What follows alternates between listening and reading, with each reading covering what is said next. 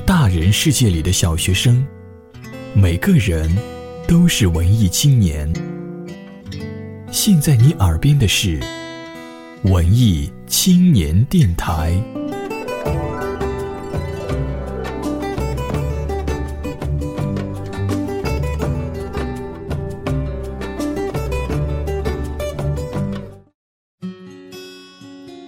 耐不住都市的匆忙，山林旷野才能自由呼吸，田园村头才现生命的本质。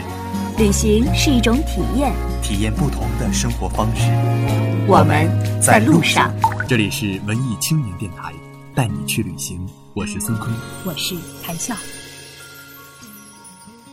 本节目由佳音工作室荣誉出品。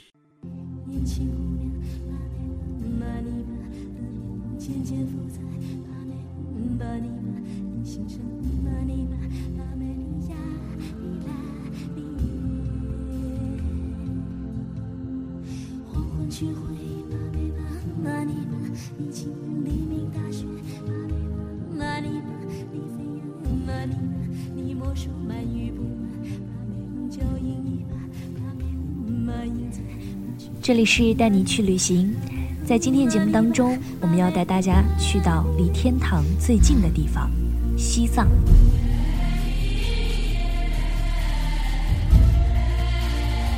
西藏，许多人心中的圣地，不单纯的去追求味蕾的满足、视觉的享受，其实去西藏是一场苦行。没有充足的水、足够的氧气和舒适的居住环境。经历相对原始的生活，我们在城市积压的浮躁，才可以在这里得到净化。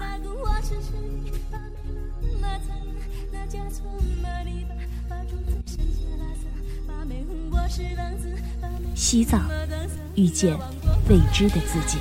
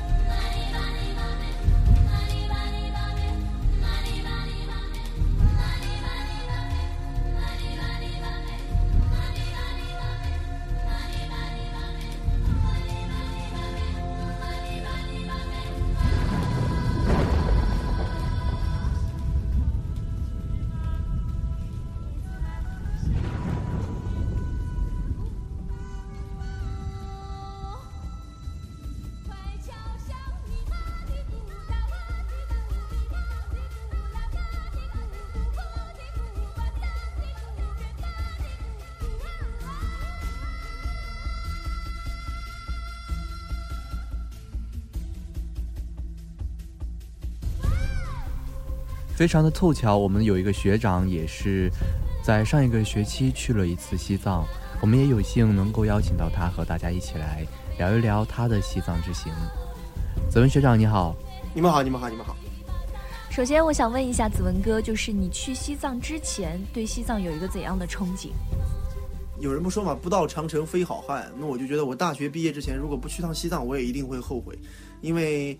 嗯，虽然不是说像书中所写的那样啊，什么一定是什么净化心灵或者怎样，但我觉得西藏这个地方的美景，我去之前觉得就是什么布达拉宫啊，或者那些人文美景，但是等到我坐火车一路过去的路上，我会发现，仅仅从车窗上看到的美景就已经超过了我之前在国内的任何一个内地这边的景点总和，蓝天白云，就是就是就是，我就觉得只能在电脑屏幕的壁对桌面上看到那种风景，城市里的人我们一定是见不到的。那子文哥，我想问一下你，就是到了西藏之后，和你之前的想象有没有什么不一样的地方？到了那儿我才发现，其实有些东西，呃，这么说可能有有一些不切实际啊，但我真的是这么想的。我觉得有到了那儿之后的话，人开始就不再那么想要去得到那些，呃，平时我们会争着抢着想要的东西了。我该怎么去解释呢？比如说啊，呃，平时我们可能会争着一个奖学金，啊，争着一份工实习工作，或者争着一个什么名额。但到了那之后，你会发现，哇，那边真的有很多当地的原住民，就每天晒晒太阳，转转金筒。他们也没抢着说我要买房，我要买车，我要什么什么什么。他们活得也很快乐。那在西藏的这一些日子里啊，对，给你印象最深刻的事情是什么？我说两个事儿吧，印象特别深，也比较好玩。第一个事儿啊，他们说就是高高反的话，或者初到高原的人是不可以洗澡的。为什么？两点。第一点，因为你洗澡的话会加速血液循环，然后就会更加缺氧，会头晕，这是第一点。第二点的话比较严重了，如果说你洗澡洗感冒了的话，就会很严重的高反或者肺水肿嘛。然后我我当时我实在受不了了，因为就是一路坐火车四十个小时，就头已经油的跟那个方便面一样了，我一定要洗洗澡。好，然后我就我那个哥们就劝我，他说你这样，你明天再洗行不行？我说不行，我忍不了，我一定要洗。然后真的是啊。真的是人还是脆弱的，就洗着洗着头就晕，然后呢，我就说不行不行，快来扶我，快来扶我，然后他就从厕所里把我扶出去了，这个我印象特别深刻，就是，然后第二件事呢，就是搭车，哇，这个印象很深刻，因为，嗯，我包括我同学，我同届同学有男生有女生也会选择就搭车去旅行嘛，搭顺风车，然后我们当时也就是想着就是在西藏那儿一定要搭一次车嘛，然后呢，在内地如果说你这样摆着一个这个大拇指的手势的话，别人不会理你的。就算理你了，也管你要钱。但是那儿的话呢，只要你顺路的话，他通常都会搭你一段。我印象最深刻的就是我碰到一个搭我的那个好心的司机，他很年轻，他是那个西藏江孜地区的那个叫白居寺的僧人，也是他们的首席的大弟子。他来过国内和国外的很多地方，汉语说的超级棒。一路上他就在跟我们说他的信仰，这儿的青稞酒，这儿的人们，这儿的文化，他的师傅等等等等。我就觉得，呃，作为一个僧人的话，哇。他的他所接触的一切都跟我们不一样。好的，谢谢子文哥。接下来我们一起来听一小段的音乐，稍后我们继续我们的西藏话题。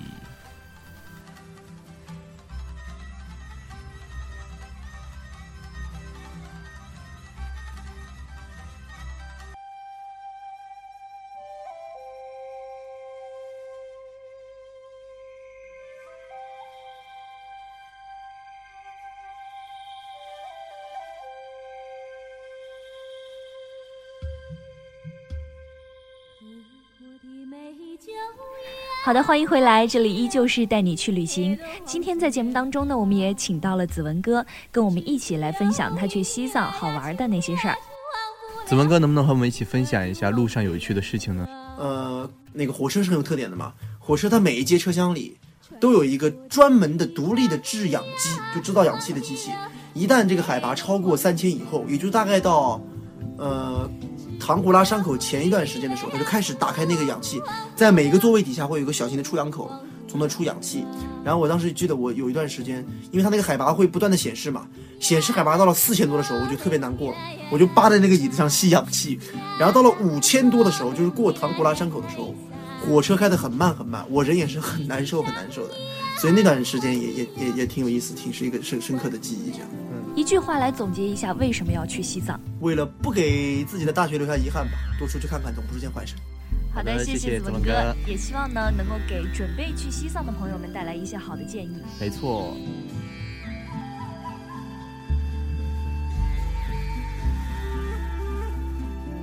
我们说到去西藏的路上，其实，在这一路上我们会遇到许多的人，其中就有一个徒步三个月去西藏的姑娘说啊。旅行是为了去远方找回最真实的自己。还有一位骑行川藏的七十二岁的大爷说：“其实去西藏就是为了圆梦。”开着摩托车准备去玩转整个中国的东北大汉说：“去西藏就是为了老了不留遗憾。”其实去西藏呢还有很多像我们一样的九零后，很多都是为了出来看看外面的世界。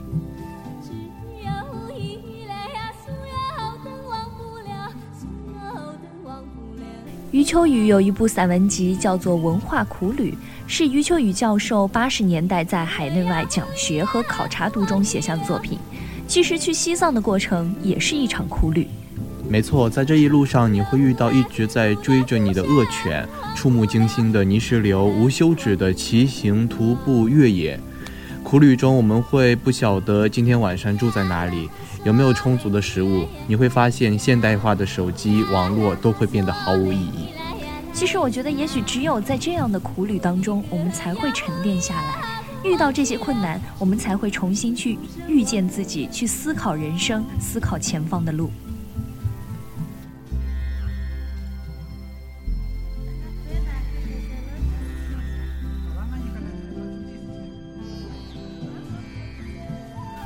们了解到，很多文艺青年带着只有去程而没有归程的车票，开始了自己的西藏之旅。也许他们就是这样，不在乎归期，没有计划，只是想随性的出去走一走。或许正是因为这样，没有期许，所以才会遇到不断的惊喜。旅途中可能会遇到一些呃藏族的朋友，和他们一起讲故事，一起过节，一起吃当地非常地道的餐馆。有一个来自西北的独自去西藏的九零后啊，他费尽了千辛万苦来到了梦中的天堂，但是现实的苦恼马上就让他正视现状，因为他没有钱了。于是他在西藏的旅馆打工，不知归期，就一直攒钱，直到可以到达下一站。其实听到这样一个故事，我觉得旅行就是一种态度。其实不在乎走的远近、时间长短，最重要的是一次的经历。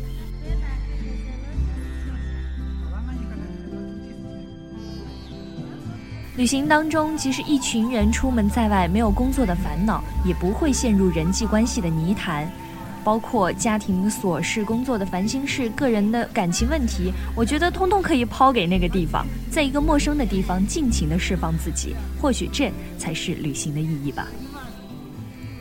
关注微博佳音工作室，主持人微博孙坤大写 SK，谈笑笑小横杠，和我们一起进行每期的话题互动，带你去旅行，我们一直在路上。